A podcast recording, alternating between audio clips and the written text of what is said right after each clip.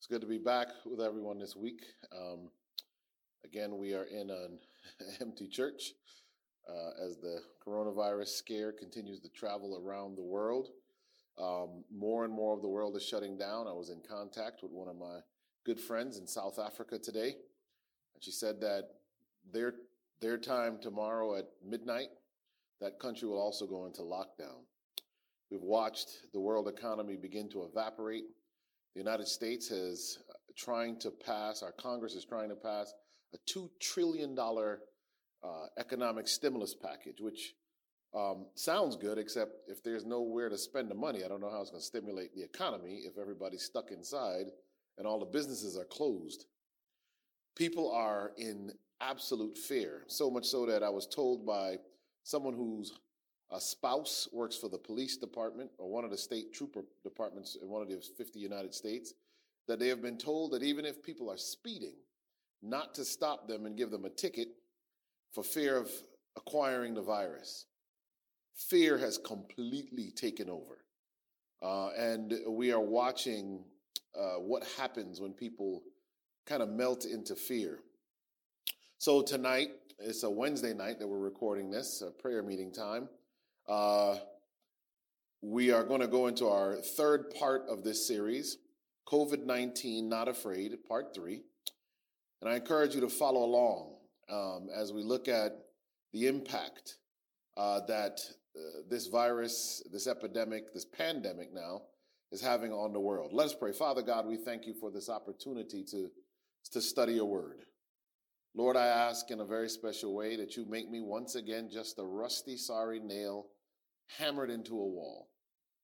On that nail, Lord, again, I ask that you hang a portrait of Jesus Christ. I don't even know what to say anymore, Lord. And that's best because I ask instead that you speak through me. This is our prayer in Jesus' precious and holy name. Amen. As we look at this epidemic and what is going on, I was trying to figure out uh, where in the Bible to come from. We're going to get back to Matthew chapter 24 to finish out the chapter, but I want to go to Matthew chapter 11. Starting at verse 20, the Bible says, Then began he to upbraid the cities wherein most of his mighty works were done, because they repented not. Verse 21, he calls the cities out. Verse 21, Jesus says, Woe unto thee, Chorazin! Woe unto thee, Bethsaida! For if the mighty works which were done in you had been done in Tyre and Sidon, they would have repented long ago in sackcloth and ashes. If you looked at my first slide, you saw the symbolism here of a city uh, looking down into a city at a, at a major intersection. The theme for tonight is the cities. The cities are now really the, the focal point of this epidemic. One of the reasons this epidemic, in my opinion, and I, I, am someone who has a doctorate both in medicine and in public health, and I've worked in public health for many years. One of the reasons I don't think this virus is going to behave as predicted all over the world is because of the impact cities have on pandemics and epidemics.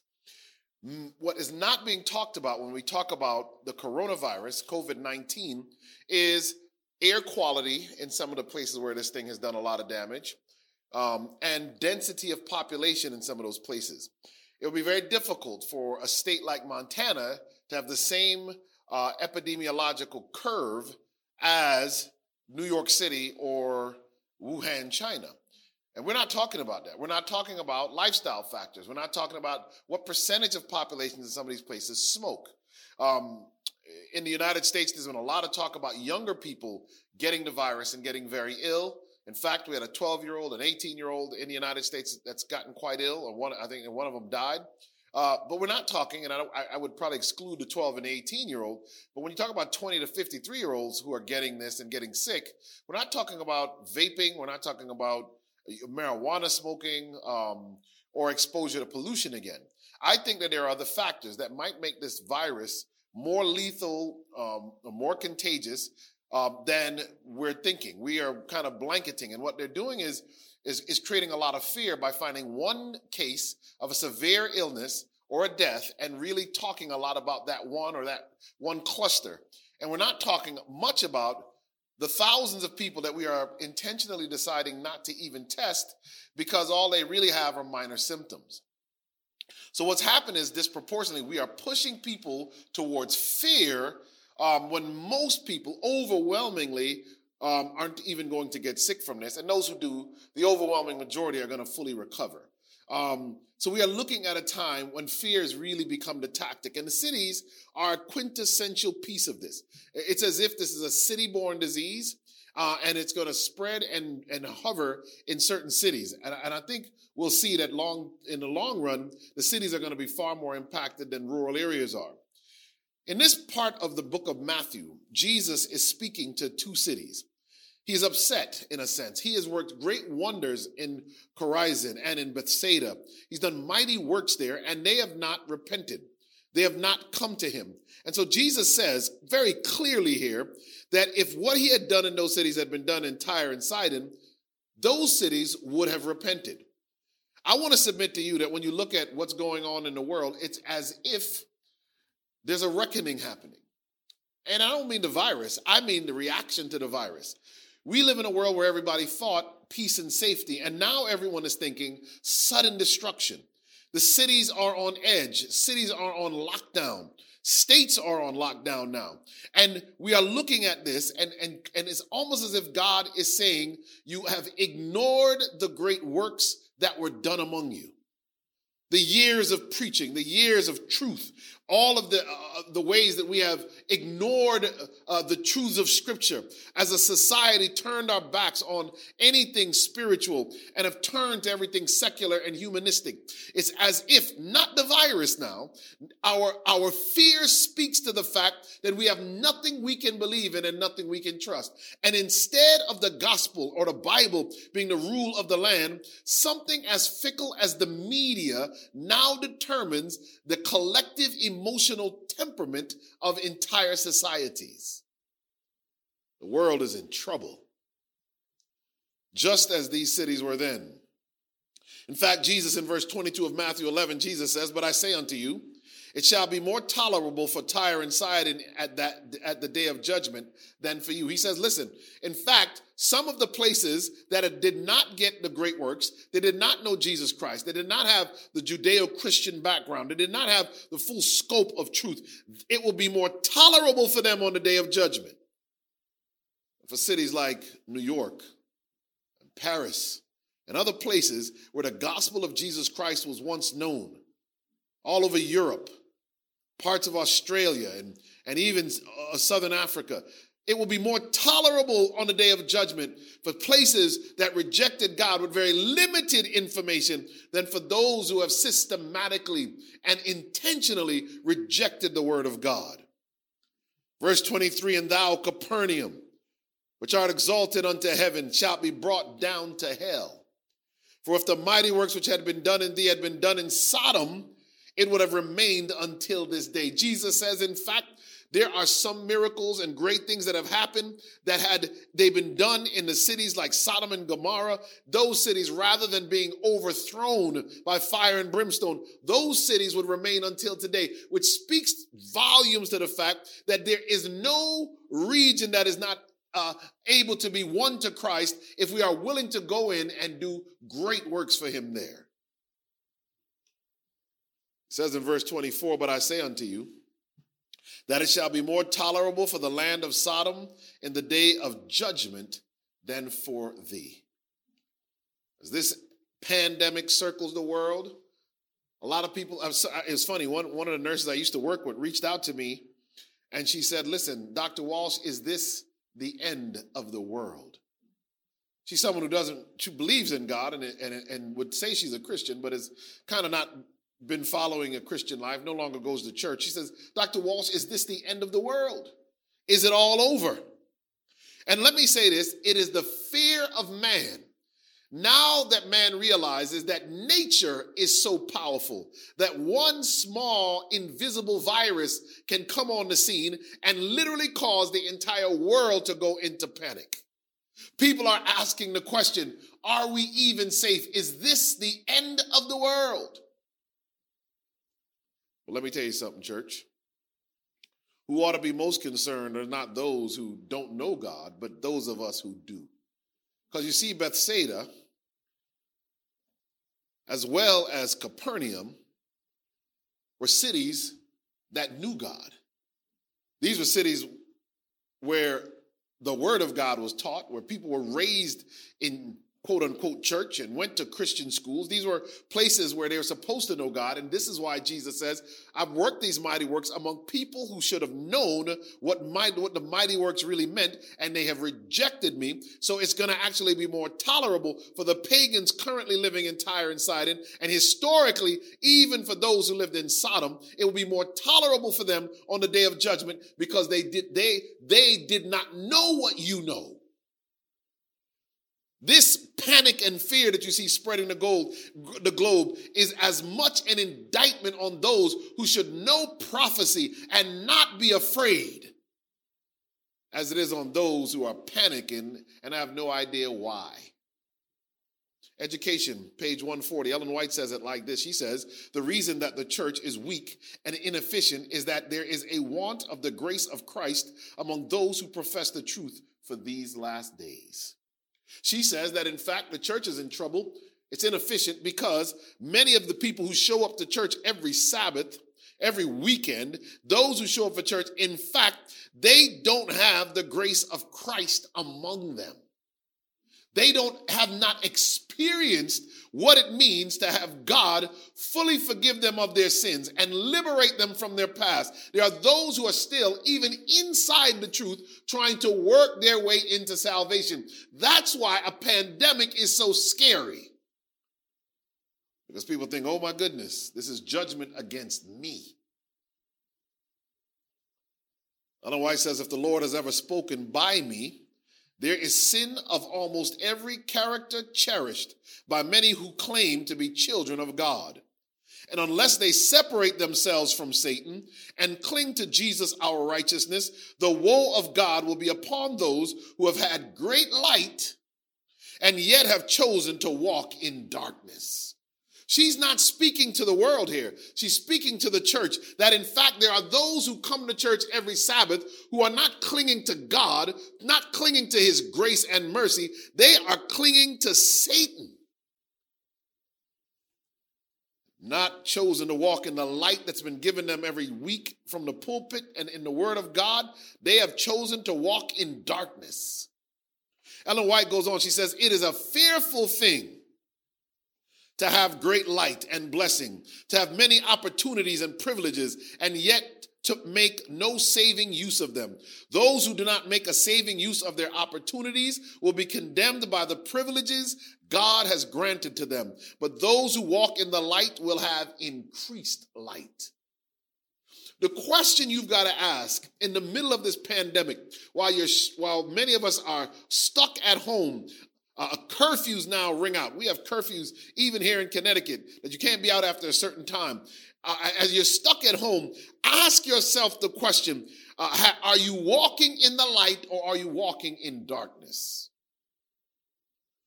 Because my Bible tells me if you walk in the light, you'll have increased light. What that means is that you may not start off with a whole lot of light. You may not start out with your life where you want it to be. You may not be living a perfect Christian life. But if you're willing to follow the little bit of light as it is revealed to you, as it is given to you, the light will become more light. You will become, it will become brighter and brighter if you follow the light. But if you choose to follow the light only when it benefits you or when it's easy for you, that means by default, much of the time, you will choose to walk in darkness to avoid the light. She said, Those who have had the light of truth, yet have failed to walk in the light, are under the same sentence of condemnation as were Chorazin and Bethsaida. Then she asked the question, Shall not these warnings be heeded? That's what this, listen, this, this pandemic is a warning. This, this it's not going to pan out the way they say. What it is, is a warning, a clarion cry. One, that we live in a fragile world, as I said in the first episode of this. We live in a fragile world that can come apart at any time. That all the things we assume to be the standard of living, sports games, restaurants, uh, toilet paper not being fought over in a grocery store. All the things we took for granted, what we find now as we look at it is none of it is for sure. This isn't uh, in and of itself the end of all things. It is a warning that the end of all things is, is coming. Shall not these admonitions have weight with us? If this pandemic doesn't cause some of us who have turned from God to reevaluate and ask ourselves, what is it and who is it that we trust? The governments of the world don't even know what to do. Look at the responses from all over the world. It's all over the place. There are countries who have completely controlled this thing, and there are other countries where it run, is running amok. There are countries where they don't even have places to bury people. You can't trust man. Ellen White says the admonitions that Christ gives, they should have weight with us. This pandemic is speaking to you as an individual. Wake up, for your redemption draweth nigh. In the near future, Ellen White goes on to say, it will be seen just who have been walking humbly with God and who have been obeying his orders. This pandemic is starting to let you know who, who really trusts God. I mean, there are people who are so afraid right now and they call themselves Christian. How can you be this afraid? And persecution hasn't even started yet. Ellen White says those who have been walking in the sparks of their own kindling will lie down in sorrow. It will be seen that they have made a terrible mistake. Oh, let us awake. Light is now shining. Let the windows of the mind and heart be opened to welcome the heaven sent rays. Shall Jesus say of those who profess to obey the truth and yet who fail to walk in his light, Shall Jesus say, as he says in Matthew 13, 14, and 15, in them is fulfilled the prophecy of Isaiah, which saith, By hearing ye shall hear and shall not understand, and seeing ye shall see and shall not perceive. For the people's heart is waxed gross, and their ears are dull of hearing, and their eyes they have closed, lest at any time they should see with their eyes and hear with their ears, and should understand with their heart, and should be converted. And look at the last part of this, and I should heal them.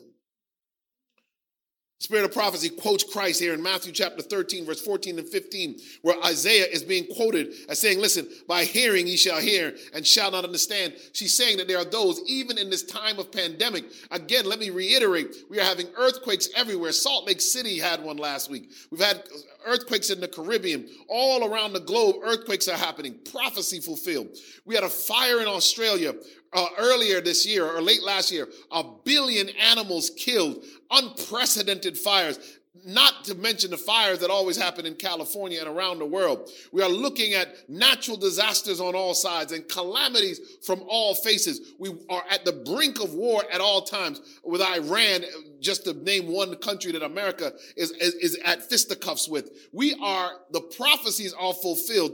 And it's as if some of us who should know these prophecies are pretending they don't exist. One of my pastors used to say, if you don't want to believe these prophecies, if you won't read the Bible to get these prophecies, you will find these prophecies on the cover of the Time and Newsweek magazines. Let me tell you, be, now you can look at CNN and, and, and, and Fox News or whatever you like, MSNBC. You can look at all the news, BBC. You can look at all the news channels, Al Jazeera. And what you will find, if you, if you know your Bible at all, is that the prophecies are being fulfilled. Even if you refuse to read your Bible. And Jesus says, if you, if, but if, if, if you will listen and see with your eyes and hear with your ears and should understand with your heart, if you'll understand with your mind what is going on. This is why Isaiah 118 says, come, let us reason together. For your sin, though your sins be as scarlet, they shall be white as snow. He says, if you'll do that, if you'll understand, he says, you'll be converted. And I like what Jesus says here. And I shall heal them. Listen, the world is sick. As this pandemic rages, we are finding shortages of ventilators for hospitals. We in America, the richest country in the world, are concerned that we don't have enough masks. People are starting to make masks out of cloth, which doesn't protect you from virus necessarily. That's where we're going to. In, a, in the richest country in the world, people are getting sick from this virus and, and getting very ill. The virus is real. But here's what's crazy Christ wants to heal us. And healing comes from understanding, from reasoning with God, as Isaiah 118 says. And he, you will be converted and you'll be healed. Matthew finishes this way. Verse 25 says, And at that time Jesus answered and said, I thank thee, O Father, Lord of heaven and earth, because thou hast hid these things from the wise and prudent, and hast revealed them unto babes. Even so, Father, for so it seemed good in your sight. Then Jesus says, All things are delivered unto me of my Father, and no man knows the Son but the Father, neither knoweth any man the Father save the Son, and he to whomsoever the Son will reveal him. In other words, if you really want to know the Father, Christ has to reveal him to you. And why does Jesus say that? Because he ends Matthew 11, the, the last three verses here that we'll read, end like this. He says, Come unto me, all ye that, are, that labor and are heavy laden. Jesus says, I'll give you rest. He says, Take my yoke upon you and learn of me, for I am meek and lowly in heart, and you shall find rest unto your souls. For my yoke is easy and my burden is light. Jesus says, Come unto me. Some of us are laboring under the weight of this pandemic. People are panicked, they're afraid, their 401k, their retirement is in jeopardy, their retirement money is in jeopardy. The children are out of school. There are people who won't have a senior year of high school. So all of the normal things they do, it's been washed away. Businesses that are floundering or failing. And I want you to turn to Matthew 11, 28 to 30 when you feel like you're overwhelmed. I want you to be reminded that Jesus says, Come to me. Take your fear, take your doubt to Christ. If you're laboring and, and this thing is getting heavy for you, take it to Him. He has promised, and you can put this promise in the middle of your prayer. He has promised to give you rest. He says, Take my yoke upon you and learn of me. Why? What is Jesus like? He's meek, he's humble, he's lowly in heart. He says, You find that, you'll find rest for your souls. For his yoke is easy and his burden is light. You've got to be able to recognize who Christ is as a simple, humble person. Someone who gave up the glories of heaven to be born in a filthy manger. The spirit of prophecy tells us even Lucifer, even Satan, when he saw Jesus in the manger, even Satan couldn't believe someone who was once so exalted at the place where Satan wanted to go would come so low to be born in a stinking manger.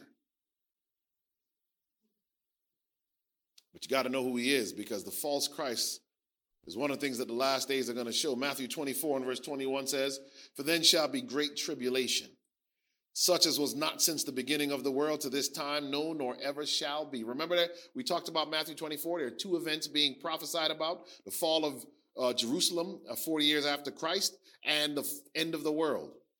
Now Jesus is talking about the end of the world. He says, look, there's a time coming where the tribulation is going to be severe. We talked about that a little bit too. I noticed today that there that um, um, there's there's a move for people to start trying to go back to work and back to school. Many of them are going to be chastised if they have an outbreak of this virus. Some one of the great Christian universities of America just said announced that they're going to send everybody back to school. And let me tell you that if they have an outbreak, it's going to be as if Christianity is to blame. So there's going to be tribulation. And, and, we talked about why tribulation is going to come. The whole world is going to pivot and start to say, who is it? It's these people's fault that we have this pandemic. It's these people's fault that these calamities keep happening. It's these people's fault. And they're going to turn on us and there's going to be tribulation. As the world begins to rock and reel like a woman in labor, as it begins to come apart at the seams, as death and destruction is everywhere, and plague after plague. I also said this before. If there are seven last plagues in Revelation that will not harm the, the people of God, that means that there are plagues that will come before before the last plagues, or they wouldn't be the last plagues. So there are plagues that will come before, and just like in Egypt, when Israel had to live through the ten plagues um, that were that were put upon Egypt, and the, and the Hebrews had to live through it. The first three affected the Hebrews and the Egyptians, but the last seven only affected the Egyptians. And the last one would only, would affect anyone who did not put blood on the post of their house. And I submit to you, as this plague is circulating, circulating the globe, make sure the blood of the Lamb is on the doorpost of your heart. Jesus says, and except those days should be shortened, Matthew 24, 22, there should no flesh be saved. For the elect's sake, those days shall be shortened. This is one of the reasons I believe the spirit of prophecy says that the last events will be rapid ones because the last days are going to be shortened. For the elect's sake, they will be shortened. Jesus says, Behold, I told you before. Wherefore, if they shall say unto you, Behold, he is in the desert, go not forth. Behold, he is in the secret chambers, believe it not. And one of the reasons Jesus says this after he says what he says earlier and what we just quoted, he, he one of the ways that you will know false Christ from the real Christ is the character and temperament of Christ is self-sacrificing, it is humble, it is meek, and it is lowly. What is about to happen is that great pomp and fashion, uh, uh, uh incredible uh, uh, uh, ego and size is going to step onto the scene. And the false Christ are going to come on. In fact, the Bible says that even Satan shall be transformed into an angel of light. At some point, Lucifer himself will impersonate Jesus Christ in all kinds of glory and fanfare. And some will believe that the Christ has come and that all of the, all of the prophecies of all of the religions of the world of some form of a coming Messiah has been fulfilled. But the real Christian will not run after that false Christ. Because you'll remember that Jesus is meek and lowly. And you, it's not just the location that will, will allow you to know that it's not Christ, but it'll also be the character that will tell you that it is not the real Christ. Verse 27 For as the lightning cometh out of the east, shines even unto the west, so shall also the coming of the Son of Man be. There will be no secret rapture. Just like when lightning flashes across the sky, you cannot keep that lightning a secret. There's thunder and lightning. So even if there's a cloud cover, you can hear the thunder and you see behind the clouds light up. When Jesus comes, it will be a flash around the world. Then Jesus says, For wheresoever the carcass is, there the eagles will be gathered. Will the eagles be gathered together? Then he says, after this tribulation that I talked about, this amazing and incredible tribulation of those days, shall the sun be darkened and the moon shall not give her light and the stars shall fall from heaven and the powers of heaven shall be shaken. We could get into that but some of these prophecies have been fulfilled um, eh, but it speaks to the fact that the earth itself is going to be in convulsion. And i think you can see that happening now. We talk a lot about climate change but the bible has prophesied that the world itself is going to be in trouble.